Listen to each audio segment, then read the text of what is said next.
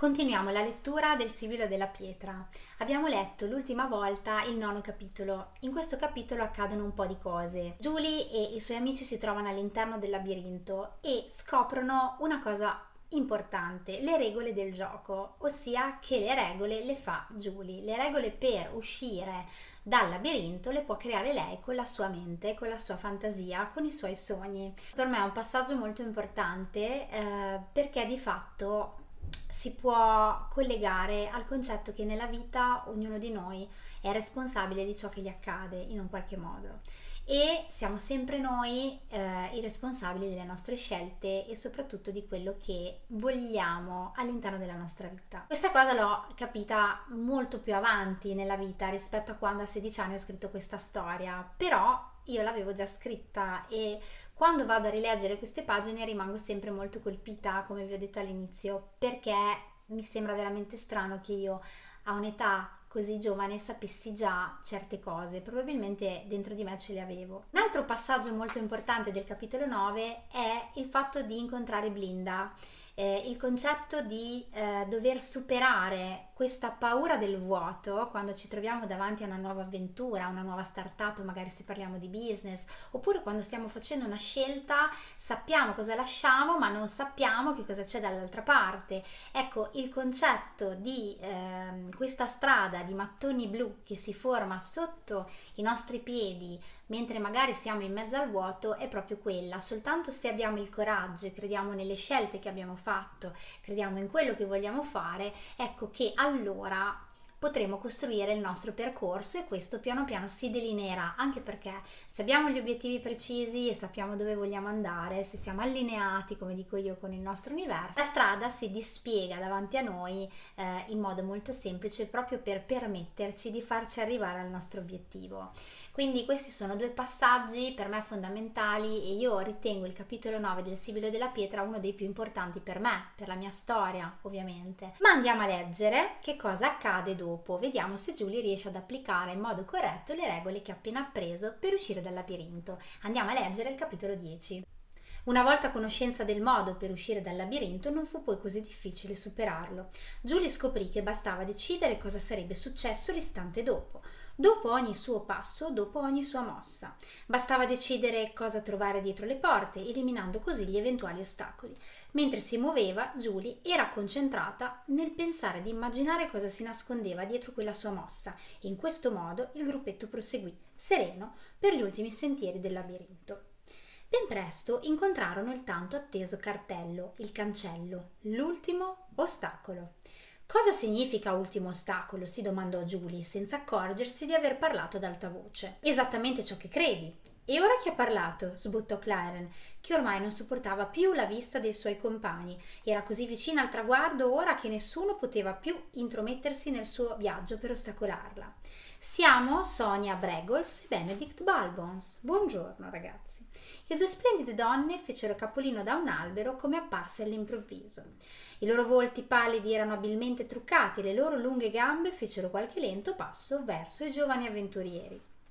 Benvenuti nel nostro umile regno, visitatori. Questo che calpestate è l'ultimo pezzo di terra che costituisce il labirinto. Parlavano insieme le due donne, all'unisono, incredibilmente. Siamo noi che ci preoccupiamo che nessuno varchi l'uscita, il magnifico cancello che avete di fronte. Come potete impedirlo? Siamo arrivati fino qui e nemmeno voi potrete arrestarci nel nostro cammino, formulò Claren infuriata. Non reggeva l'idea di dover aspettare ancora in quel luogo maledetto. Voleva toccare la terra eclissata, baciarla se necessario. Bastava solo abbandonare il terribile labirinto e i pessimi compagni di viaggio. Che peccato, questo è il nostro mestiere. Perché parlate insieme? azzardò Julie che fino a quel momento aveva osservato le due donne senza dire nulla.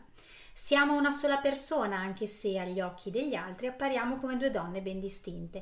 Possiamo comunque agire indipendentemente l'una dall'altra se necessario, così è meno faticoso. Bene, ora vogliate scusarci, la stanchezza si fa sentire e noi desideriamo uscire da quel cancello, esclamò Angel, dirigendosi verso di esso. Ma non puoi passare! Guardami, straniero, ordinò Benedict Balbons, chiamando a sé il ragazzo vicino al cancello. Angel si perse in quegli occhi chiari come ghiacci, in quello sguardo freddo e meschino. Si sentiva intrappolato dagli occhi di quella donna, era come stregato. Cominciò a camminare allontanandosi dal cancello, andò a raggiungere la donna che lo prese per mano facendolo cadere a terra privo di sensi. Gli altri osservarono la scena muti e impietriti. Adesso mi avete proprio stufata, voglio andarmene e nessuno me lo potrà impedire. E girando i tacchi anche Clara tentò di arrivare al cancello, ma qualcosa la respingeva. Era Sonia Bregols che con le mani l'attirava a sé. Giulia, infastidita e preoccupata per Angel, avanzò decisa verso le due donne. Tu cosa vorresti fare, piccolina? chiese la beffarda Benedict Balbons. Voi non potete farmi niente. Co- co- cosa vuoi dire? tremava la voce intimidita dell'altra donna. Sono io che faccio le regole qui dentro. Questo è il luogo dei sogni e siamo noi avventurieri che decidiamo ogni cosa. Tu sai chi diavolo ti ha svelato il segreto del labirinto? domandarono sorprese le due donne. Non ha importanza, resta il fatto che io ho il potere di farvi sparire all'istante. Non farai certo un simile gesto, dissero all'unisono. Lo credete davvero? Allora lasciateci passare, cercò di persuaderle. Questo mai! esclamarono di nuovo insieme le donne dalle lunghe gambe sempre più risolute.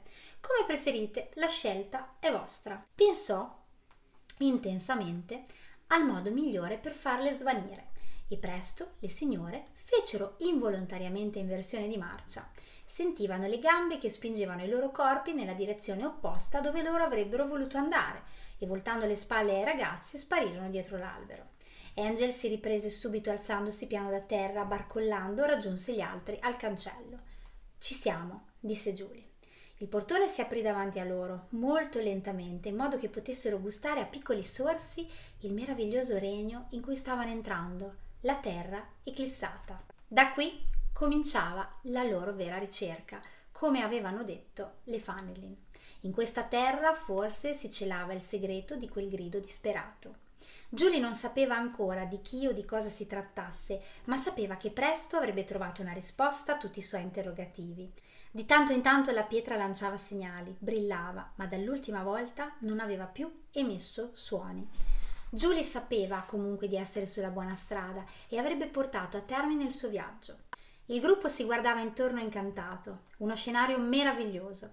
L'immenso prato era popolato da insoliti personaggi dai capelli colorati e svolazzanti. Oltre il laghetto, che fluiva poco lontano da loro, si stendeva un villaggio, tutto dipinto di rosa, con qualche sfumatura di colore viola.